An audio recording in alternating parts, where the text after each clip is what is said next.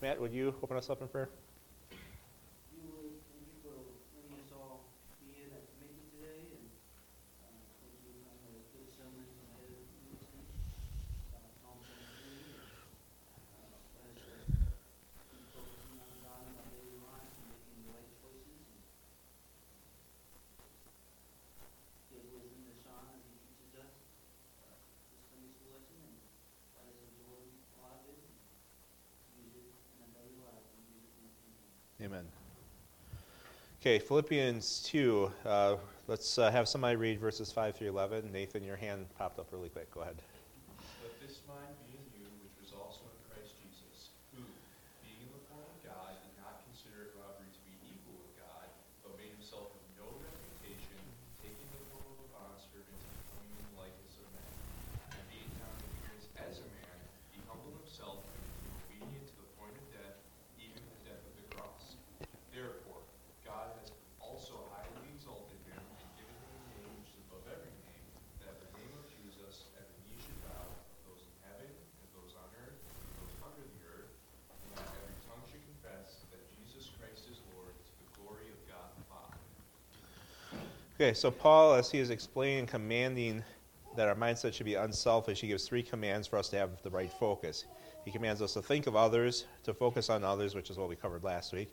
Then he commands us to consider Jesus Christ's mindset and to think the same way that he does. Um, this morning we're going to look at Christ's mindset to understand how we think. Now, um, this passage here, a lot of times, is taught um, in, in the idea of being a theology, is, is teaching about Jesus Christ. And I think that's, that's true. It tells us a lot about who Christ is. But you look in the context here, the context is what are we to do with this? And so, what we often see, and I'm just going to put this up here because I was thinking about this this morning, you have your theology often leads to practice. And it should lead to practice. As we know who God is, as we know what His desire is for us, it ought to affect the way we live. We could say that the truth leads us to doing the truth. And so we're gonna we're gonna look at this and we're gonna talk about this passage and what it teaches us about Jesus Christ. But what we want to keep in focus here is that it's not just to know, well, this is cool about what Christ did for us, about His sacrifice for us, about how He's glorified now. That's great, but it also ought to affect the way we live. And this is how Paul is using this passage here, not just saying, Here, here's some neat things about Jesus. Here's some cool things about who Jesus is and what He's done, and now He's glorified, and now every every knee tongue will confess and every knee will bow. That's, that's great, and it's true, and it's good that we learn that.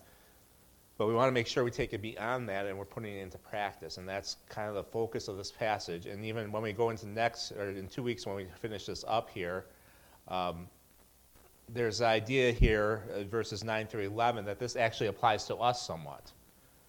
It's not just about Jesus being glorified, but there's some practical application for us, which we'll talk about in a couple weeks. Um, so anyway, because this is a whole passage, and because I'm breaking it apart because it's so big and a lot in here, let's go back and review verses 1 through 4. So I'll have a reader for verses 1 through 4 who would like to do that. Go ahead, Josiah. Therefore, if there is any consolation in Christ, any comfort of love, any fellowship of the Spirit, any affection and mercy, fulfill my joy by being like-minded, having the same love, being of one accord, of one mind. Let nothing be done through selfish ambition or conceit, but in lowliness of mind let each esteem others better than himself. Let each of you look uh, out not only for his own interest, but also for the interest of others. So last week we talked about there was a firm position in, in verse 1. Paul gives these ifs, and these ifs are expressed in a way that tells us these things are true and that we're to consider them to be true. So there's comfort of love that we have in Christ. There's fellowship of the Spirit we have in Christ. There's affection. There's mercy. Um, and I missed one. There's, if there's any consolation, all this stuff, this is all true of us. These are affirmed. And then as he goes into verse 2, his command is to fulfill his joy, but it's by doing something. And there's a unity that talks about that we need to be like minded, have the same love, have one accord of one mind. And so that's how he introduces this section here. You know, these things are true, so therefore you guys do this. And then he gives us three lets, which you can kind of th- take as three commands here, even though they're not directly commands. That's how they're expressed. So the three lets in verse 3 the command to think of others. Let nothing be done through selfish ambition or conceit. This is thinking greatly about ourselves. But in lowliness of mind, let each esteem others better than themselves, to think of others, because we have a right view of who we are. Verse 4 is the command to focus on others. Let each one of you look out not only for his own interests, and there is the idea that you do look out for your own interests. That's something that happens. Even spiritually, there, there's, there should be some looking out for your own interests, but that's not the only thing. That's not even the focus of it. But you're supposed to be focusing on the interests of others. And so you think of others, you focus on others. In verse 5, we get the third let, and this is, Let this mind be in you, which is also in Christ Jesus. So he, he tells us that we need to th- think of others, we need to focus on others, and then we need to have Christ mindset.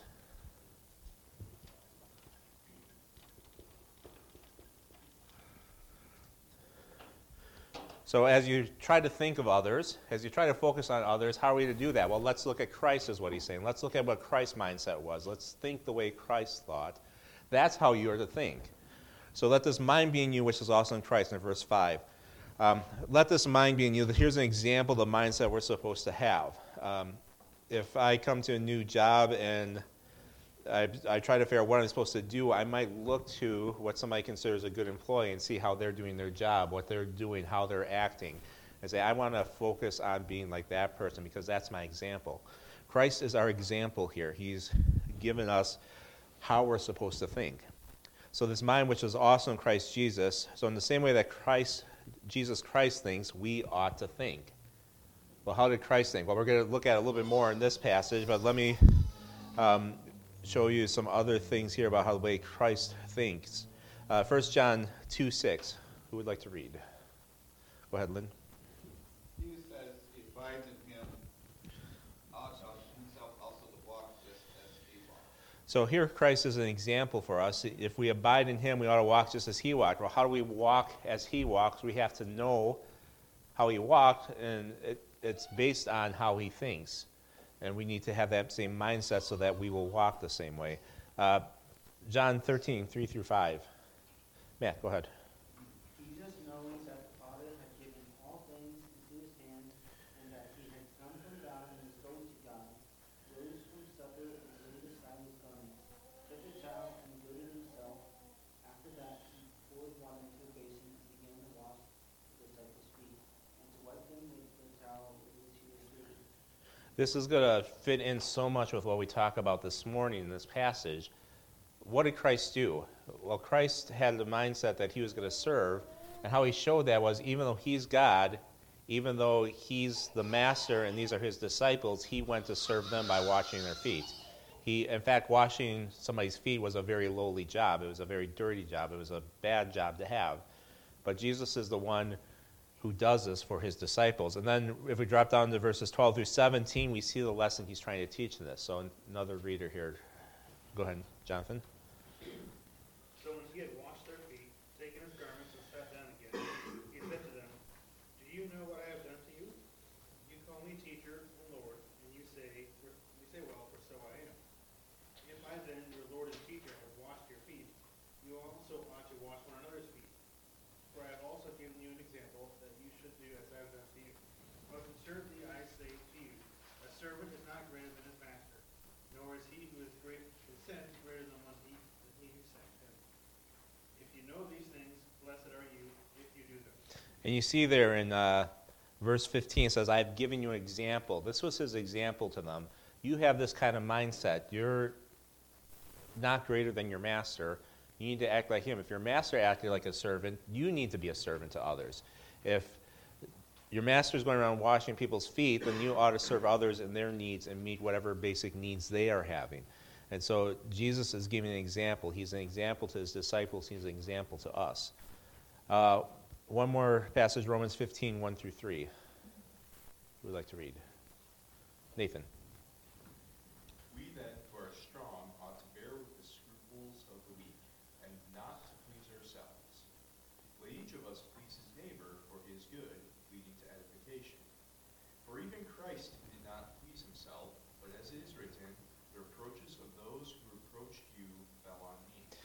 So, verse 2 reminds us that we're not to please ourselves, we're to please those around us. That kind of reminds us what we talked about last week that we need to think of others, we need to focus on others, right? Same kind of idea here. Then it goes on to verse 3. It said, For even Christ did not please himself. So again, even there, Paul's pointing to the example of Jesus Christ and saying, Look, the reason why you're to do these things is because you have an example in Jesus Christ. He didn't please himself. In fact, the reproaches of others fell on him. Even though he didn't deserve it, he took our sin, our reproaches upon himself and, and paid that price for us because it needed to be done because he was serving us in that. And so that ought to be our mindset to look to Christ. So this mind that is in us needs to be like Christ's mind. We need to think the way that he thinks, acts the way that he acts, um, and, and do what he wants us to do. Well, Paul's going to go on this passage and explain what does that look like. So this is all kind of introduction so far. Uh, verse 6, Paul writes, Who being in the form of God did not consider robbery to be equal with God. So I call this a selfless mindset.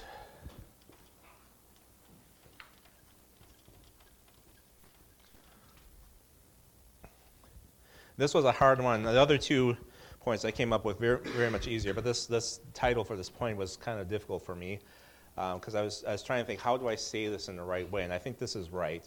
So the selfless mindset. So it, starts out by saying who, this referring to Jesus Christ, being in the form of God. So what does it mean to be in the form of God? Well, form is like shape, nature, outward appearance. This, this word, there's two words for like appearance or image. One is kind of a changeable one. This one's an unchangeable image. That Jesus Christ is God, He was God, He always will be God. It's always who He is.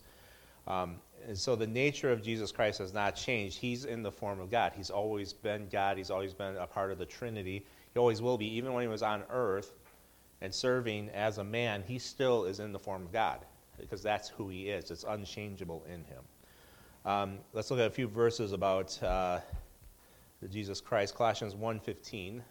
Elizabeth, is your hand going up? Okay. So he's the image of the invisible God, the firstborn, the, the first, the primary, the, the most important overall creation. He sits over all creation. So he is the image of the invisible God. Um, John 1.14. Lynn, go ahead. And the Word became flesh and dwelt among us. We beheld his glory, glory as of the only begotten of the Father, full of grace and truth. And we know, you've probably heard me teach this passage enough. The word here refers to Jesus Christ. He became flesh and dwelt among us. And here John even says, We beheld his glory, the glory of the only begotten of the Father, full of grace and truth. That Jesus was full of that glory. He, they beheld him and they beheld who God was. Um, so he is God. Hebrews 1 1 through 3. Another reader. Abigail, go ahead. God, who at various times in various ways spoke in his time past to the fathers by the prophets, has in these last days spoken to us by his Son, whom he has appointed heir of all things, through whom also he made the world, who being the brightness of his glory and the express image of his person, and upholding all things by the word of his power, and who had by himself purged our sins, sat down at the right hand of the majesty on high. And verse 3 here talks about that Jesus Christ, it talks about this whole preamble about him, but he's the brightness of the glory and the express image of God's person. So Jesus Christ is God. There's no separating that.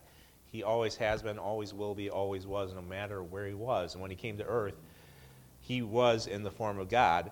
But then you get this phrase here uh, he was being in the form of God, but did not consider robbery to be equal with God. Now, what in the world does that mean? To be considered robbery. Um, the idea to be considered robbery is, is something to be grasped after, something to hold on to. It's something to, that he would demand. He did not come to earth demanding that people recognize and that people worship him and give him the glory as God deserves. He came for a different purpose. Now, I guarantee you, when he comes back the second time, he's going to get what he deserves here. He's going to get the glory. He's going to get the honor. He's going to get the recognition as God. But he didn't come the first time with that, those kind of demands. So that's kind of the idea here. It's not something that he held on to, that he needed to have the glory he rightfully deserved. Um, so he did not consider robbery to be equal with God. Um, the best way I could explain this was to quote John MacArthur. Um, so I'm going to do that. Uh, he writes in his commentary because Jesus already possessed equality with God, the meaning of to be grasped is not taking hold of, but holding on to or clinging to. He has all the rights and privileges of God, which he can never lose, yet he refused to selfishly cling to his favored position as the divine Son of God, nor view it as a prized possession to be used for himself. So I think that kind of sums it up pretty well, right? And you look at the life of Jesus, he didn't go around saying, Here I am, I'm God, you know, bring me, bring me some good food, you know, come and entertain me, uh, come and worship me. He didn't go around doing that. What did he do? He came around and he served people, he taught people, he healed people, he proclaimed the gospel to people. Nathan.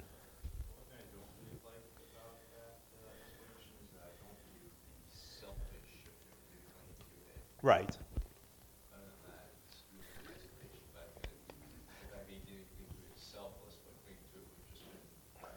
And I, I think you could say that because he came to do the will of the Father, that if he chose to not do that and do that, it would be a selfish act on his part. It's very confusing, the whole Godhead thing. But I think maybe that's where he's coming from. But yeah, if you want to take selfish out of there, you can do that. Um, um, he refused to cling to his favored, favored position as divine Son of God, nor view it as a prized possession used for himself. I think the idea of using it for himself and for his glory instead of glorifying the Father might be how you could think of that, maybe reconcile that. So he has this selfless mindset. He has this position that he is God. He always has been God. He always will be God.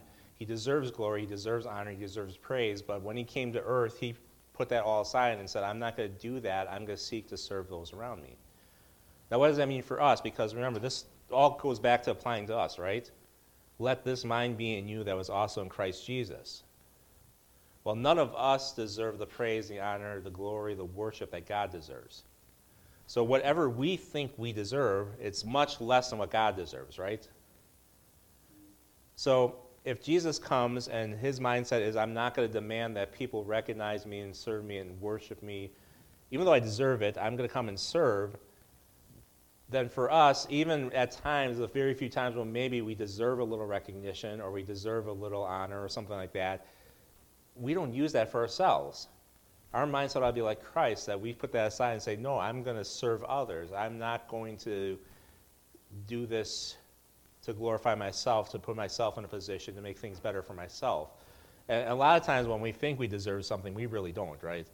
We, we get a high opinion of ourselves. We think, oh, man, I, I, those people should be driving better because I'm a good driver and they, they ought to, they're, they're messing up my day by driving bad. I deserve better than that. Well, no, you don't deserve better than that. But even if you did, Christ's mindset was he's not going to demand that. He's going to put that aside. Our mindset should very easily be I'm going to put aside what I want to do to do what Christ wants me to do. Because I have that same mindset that Christ has. So, a selfless mindset. Verse 7 gives us another uh, aspect of it the mindset of a servant. And these all kind of fit together. I understand that. There's a reason why they're in the passage together, because they all do go together and fit together. But he made himself a no reputation, taking on the form of a bondservant and coming in the likeness of men. So he made himself a no reputation. This is to make empty or make void. It's uh, where we get this idea of the kenosis passage. That's this term is kenosis. Um, to make empty or void. So Jesus emptied himself, and I, I I was wondering what, in what way did Jesus empty himself? Because we could say, well, he emptied himself of you know all the things that God has, but he didn't actually, because you know there were times where you read and you say God's omniscient, and yet Jesus, if he would have emptied himself of all that, he wouldn't be omniscient anymore. But he was. He knew the thoughts of men at different times. He knew what people were thinking. And so he had some of that omniscience still. So he emptied himself of some things, but not other things. What did he empty himself of? Um, and to bring up kind of a side point, there's a song we sing, which a song I love. It's one of my favorite songs, And Can It Be? Uh, but there's a line in there that says, He emptied himself of all but love. I think that's an erroneous line. Um, some hymnals have changed it to He emptied himself and came in love, which is probably more accurate. I'm not saying when we sing it that you can feel bad about singing it. Go ahead and sing it, but just understand that he didn't completely empty himself of everything that pertained to being God. Um, so I did some research and, and used some commentaries to help me, and uh, we came up with five things here. So, what did Jesus empty himself of? Well, first of all, I think he emptied himself of his divine glory, that he came down and was not the glorious God that he always had been in the past and always will be in the future. He came down as a man and he lost some of that divine glory. In fact, you know, if you look at the transfiguration, we see that Christ is glorified to the state where he really deserves. And it, it, it so frightened and confused Peter that he started saying stuff like, let's build tabernacles for you guys because I don't know what else to do. Uh, you know, Peter kind of gets weird and stuff. And they want to honor him and glorify him because they see his glory. So we know that he came down and lost some that glory. Um, John 17, 5 shows us in his uh, high priestly prayer how he asks God to glorify him, which means that he's not being glorified right now. So somebody read John 17, 5, please. Go ahead, Eric. And now, O Father, glorify me together with yourself with the glory which I had with you before the world was. So here the idea he didn't he had this glory with God. He doesn't have it now. He's asking God to glorify him again with that glory. So it shows that he put off uh, some of that glory. He emptied himself of the divine glory that he previously had. Um, so what else did he empty himself of? Um, another thing is the independent divine authority. Uh, What does that mean? Independent divi- divine authority. That means that he could do what he wanted to, when he wanted to, how he wanted to, because he's God. Well, we see that he, he didn't do that when he came to earth. John 6:38. Go ahead, uh, Jonathan. For I have come down from heaven, not to do my own will, but the will of him who sent me.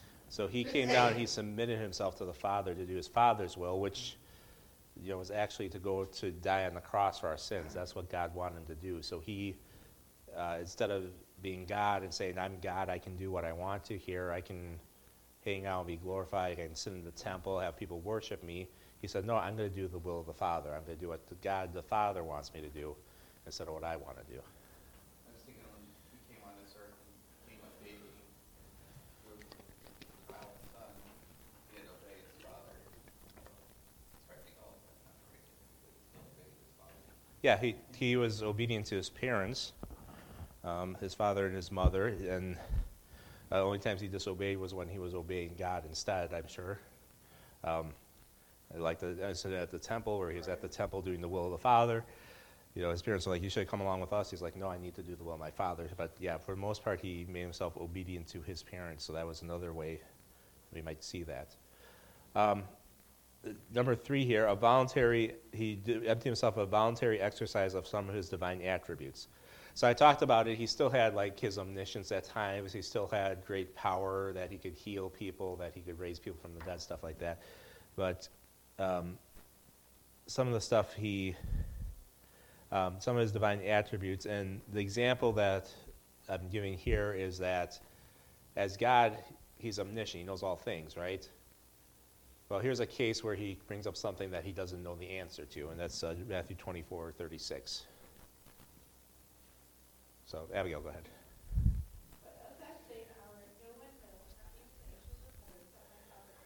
So here he's kind of saying, I don't know when the time of my coming back is. Well, he's God. He should know all things. But because he emptied himself of some of that, and not, again, he, there are other times he knew men's thoughts, so there's other times where he showed some omniscience. But here, while he was a man on earth, he did not know the time or the hour that he was going to return. And so he, he emptied himself of some of his um, divine attributes. Um, he emptied himself of eternal riches. Uh, 2 Corinthians 8 9. Who wants to read that? Go ahead, Elizabeth. You know the grace of our Lord Jesus Christ, that though he was rich, yet for your sake he became poor, that through the power of his might he might So here, very clearly, he that he was he was rich. Well, how is he rich? Well, I think this was in spiritual rich, richness, right? This was him in heaven, him being worshipped, him being honored by the angels, and he emptied himself. He made himself poor. He became a man, uh, even uh, by our standards, a very poor man, in order that we might become rich, that we might be, benefit from his death and resurrection, that we would have those spiritual riches that he had. So he emptied himself of some of his eternal riches. Um, and then number five, um, he emptied himself of his unique, intimate, and face-to-face relationship with his father. Matthew 27, 46. Nathan, go ahead. And about the ninth hour, Jesus cried out with a loud voice, saying, Eli, Eli, lama sabachthani, that is, my God, my God, why have you? So here there's actually a point in time where him and the father did not have fellowship with each other. And that's part of his emptying of himself, that he was able to, um, his relationship with his Father was able to be broken. He lost that unique face to face relationship that he had uh, because of the sin that was upon him. Um, so those are five things, um, you- again, using help from commentaries and stuff that I came up with that ways he emptied himself. Um, and it's all um,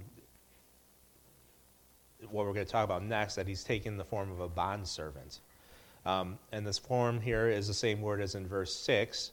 It's this uh, shape, nature, outward appearance, a form that never alters. So he takes on this form that he is a bondservant. The word bondservant, if you've been around here enough, you probably know that this is the word slave. He took on the form of a slave. He served others. He met their needs instead of his own. Matthew 20, 28. Who wants to read? Ted, go ahead. Just as the Son of Man did not come to be served, but to serve, and to give his life a ransom for many. So this is from Christ's own mouth. He didn't come to be served. He came to serve, to give his life for others. Um, he came as a bondservant. And he came in the likeness of men.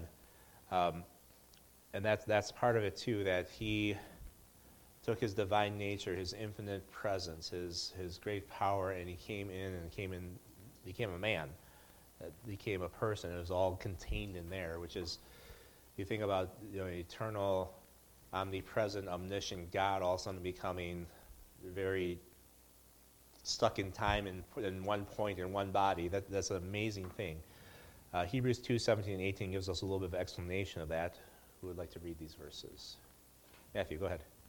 Therefore, in all things, having made by his brethren, that he might be a merciful and faithful high priest in things pertaining to God, to give propiti- propitiation for the sins of people.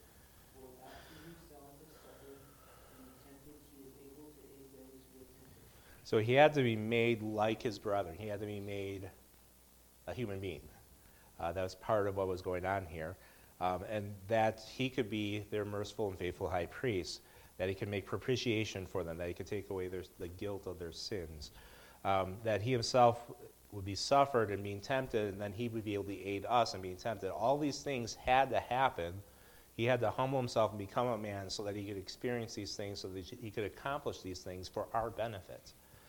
And that's what he chose to do. He had the mindset of a servant. He was seeking to do what benefited us.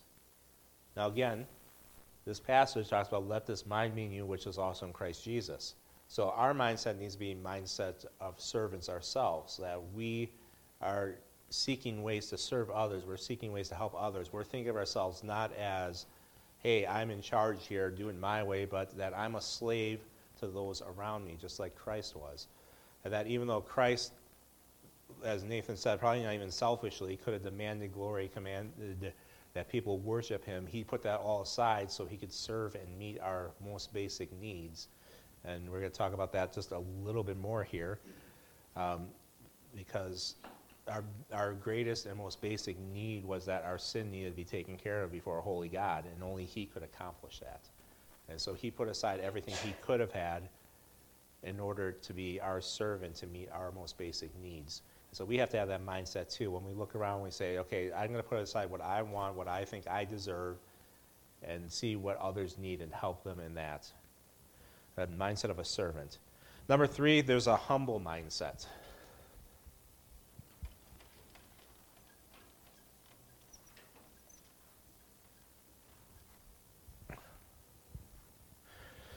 Verse 8 says, And being found in appearance as a man, he humbled himself and became obedient to the point of death, even the death of a cross. Um, so again, it says here, found and found in appearance of a man. So it goes back to the verse before, they're connected. He came down and, and became in the likeness of men, and being found in appearance. This is that other word, that the one, the more changeable one, but um, he came and he was a man. And so, because he did that, he was able to humble himself. He humbled himself. Isaiah 53 7. I, would, I could have put most of Isaiah 53 in here, I think, but uh, we'll just look at verse 7 this morning. Nathan, go ahead. He was oppressed and he was afflicted, yet he opened not his mouth.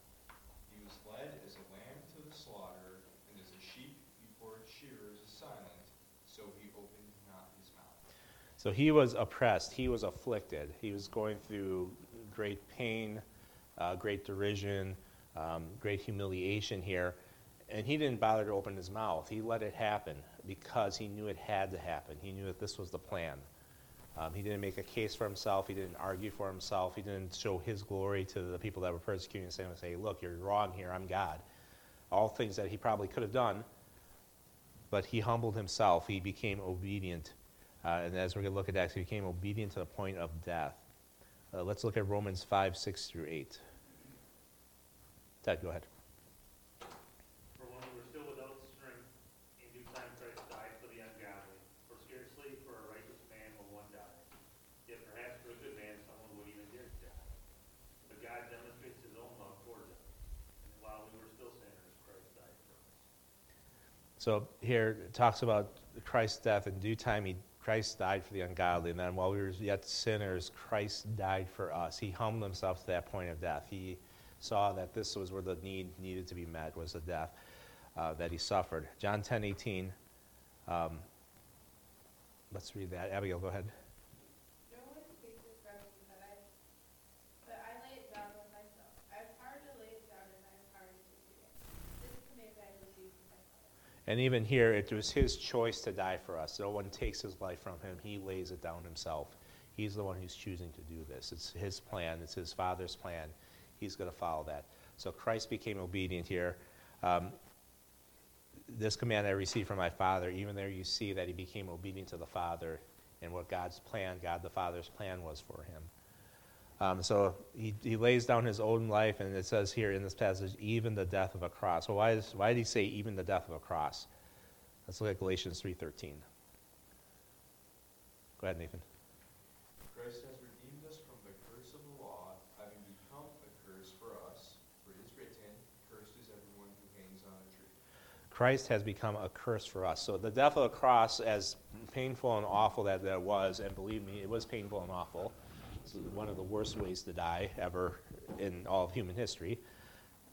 Even that's little because it's cursed to hang on a tree, and Christ became that curse for us. He suffered for us. He took sin, our sin, on himself for us. And you think about that, the, the sinless, perfect Son of God who's never known sin, who's never experienced sin, he took our sin upon him and took the punishment for that. That's what Christ suffered. That's why being obedient, even to the point of death of, of, on the cross, is so significant because of what it accomplished, of what happened there, what Christ did for us. Um, it's just an amazing thing, and that's that's his humble mindset. That he said, "It's not important for me. I'm going to humble myself and do what's best for others." Uh, Matthew 23, 8 through 12, kind of sums up this whole passage too. So I wanted to read this. Um, it's in the other box there. Who would like to read? Josiah, go ahead. But you do not be called rabbi, for one is your teacher, Christ, and you are all brethren. Do not call anyone on earth your father, for one is your father, he who is in heaven. Do not be called teachers, for one is your teacher, Christ, and he who is greatest among you shall be your servant. Whoever exalts himself will be humbled, he who humbles himself will be exalted. Whoever is the greatest among you shall be your servant. That's what Christ taught us. That you want to do what God wants you to do? You want to be who God wants you to be? You need to be a servant. And then whoever exalts himself will be humble, but he who humbles himself will be exalted. Um, and I think that this builds into the next section because after this, in verse 9, it talks about, therefore, God has highly exalted him. And again, this is about Christ. This is the theology. This is the teaching about who Christ is. But if this is our mindset, ought to be the same as Christ. There's a point here that he's talking about that Christ was exalted, and that's that God's going to recognize that when we're humbling ourselves, when we're being servants, when we're having a selfless mindset, and we're doing the things God wants us to do. There's a reward for that along the way. There's there's a benefit to that. We're not just going to, you know, a lot of people would say, well, if I do that, people are going to walk all over me. People are going to take up all my time. They're going to, um, I'm going to be spent just serving people and I'm not going to be able to meet my own needs. Well, God says that's not true. That's not how it works. Christ humbled himself and then he was exalted. And I think um, I'm going to try to show next week as we teach about Christ that there's, there's a point that works in our advantage too there. So that's kind of my three points, and this is actually going to be a much shorter Sunday school lesson than it has in the past, so you're welcome. Um, let's look at some takeaways here. I don't. I do not know. That's true. So, so I think three aspects of Christ's mindset we need to consider, and these coincide with my points. Uh, number one, while we don't have the position of Christ or the glory He had, are we willing to lay aside our rights, privileges, and needs to serve those around us? And that's the idea of having that selfless mindset. Are we, are we going to lay aside, especially our rights and, and our needs, uh, to, to serve those around us? Second point, do we seek to be servants to all? Do we look for ways to serve and meet the needs of those around us? Do we have the mindset of a servant? And then the third one, are we willing to sacrifice our time, possessions, wants, mental capacity, and even our lives to meet the needs of others? And I added lives here. Christ's mindset was he was willing to sacrifice himself for us. Well, John brings that together in 1 John uh, 3.16. Somebody want to read that? Nathan? Or uh, go ahead. Nathan's read a lot today. Let us know, uh, because he laid down his life for us. We also ought to lay down our lives for others. So here, here again, we see Christ's example. He laid down his life for us. And if he did that, then what do we need to do? We need to be willing to lay down our lives for our brethren. Now, does that mean that you're going to walk out of here and somebody's going to say, hey, we're going to kill Sean, and Lynn jumps up and says, nope, I'm going to lay down my life for him because that's what I'm supposed to do. I just learned that in the Sunday school lesson, and they kill Lynn instead. No, you're probably not going to be able to prove that right away out of here. But the idea is we give our lives for others. We sacrifice what we have for others. We serve others and meet their needs, even sometimes when it might hurt us or it might not be beneficial for us. We lay down our lives for the brethren. And so I have this note. Next week we will look at the results of Christ's sacrifice and see that God rewards those who sacrifice of themselves. So, any thoughts or questions this morning? I know that sometimes it's hard for me to tell how long these are going to take. This one is pretty quick, so we have lots of time. Ted. So I just had the thought, and it, and it comes up every time, and it says that he laid down his life for us, and our, our sin. Yeah. So it's each one of our sins, and it's uh, equal of all time, so if you think of just my sin, like that's incredible that he would die for just that. Yeah. But it, when you think about the expansion of it, it's really even more amazing than. The whole scope of it. my mind Yeah. can really take. And a lot of times I think we just kind of take it for granted, oh, yeah, God for us, the purpose of dollars, dimes, or whatever. And I think we really, when times are tough, or we're struggling with something, we really think of that. And I just think that's amazing. I don't always think of that. Yeah. Bringing it up, it just, it was a, a big sacrifice. Yep.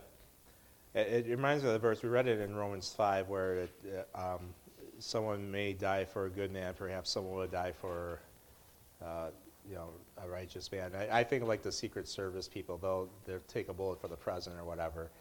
You know, and I don't think the presidents, I don't think most of our presidents have been great men as far as all times their morality or what they were doing was right or whatever. But there's the idea that, you know, this is a really important guy and somebody would take a bullet for them. And we, we think of that as like, wow, you know, they take a bullet for the president. That's pretty, they're pretty loyal. Well, think of us, you know, we're not the president. We're actually people who have offended God, who have shaken our fist at God, who have been enemies of God. And he went and died for us anyway.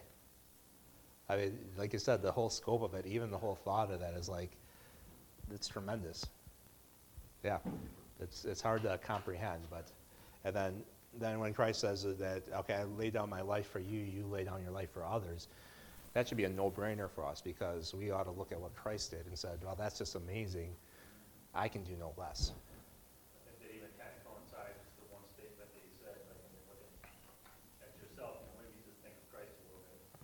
I Well, again, and that, that's the whole theology leading to practice. As we study who Christ is, what he's done for us, it ought to change the way we live. So, got to focus on him and focus on what he's done and who he is. Lynn, go ahead. Anything else to, to, you know, just, uh, how we can be, as we're coming to this week of Thanksgiving, getting together with family, um, think about how we can serve others, and help them, and just be grateful and thankful for the things that we have and that, I think, Thanksgiving Friday, as well, Black Friday, by, Yeah. by the, that, but think about other people. Well, and many of us have family that are not saved, that are uh, needing to hear the gospel. And what, what better way can we show our love and thankfulness to them than to share the love of Christ with them? You know, that's ought to be, even if it even if it costs us, you know, their hatred, even if it costs us like they don't want to have anything to do with us because we're the crazy Christians that believe this Bible garbage. Um, you know, it's you know th- that's that's a sacrifice we should be more than willing to make with those people. And you talk about meeting with being with family. That some of you are going to be in that situation where you have family that they don't know Christ, and you can be a minister to them. You can be an example to them, even if you're just just by being uh, um, example of who Christ is in your life. Dory, did your hand pop up? I saw your hand.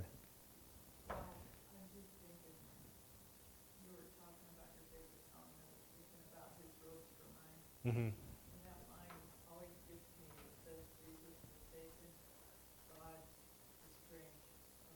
Yeah. and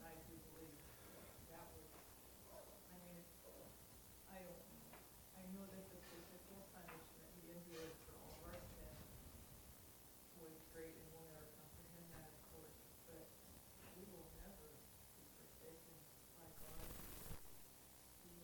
Yeah. that had to be the true torture for him. Imagine that you're you've been with somebody for all eternity, and you'll be with them in perfect fellowship. Uh, you know, no sin, no no no beating of heads. They're all working together and stuff, and then all of a sudden you're not. Yeah. I know he got to fellowship with him in prayer when he was walking on earth, but Yeah. that cross, Yep, cross was different. it was. Yep. Good thought. Thank you. Anyone else this morning? Okay, let's go ahead and close in prayer. Eric, would you close us in prayer?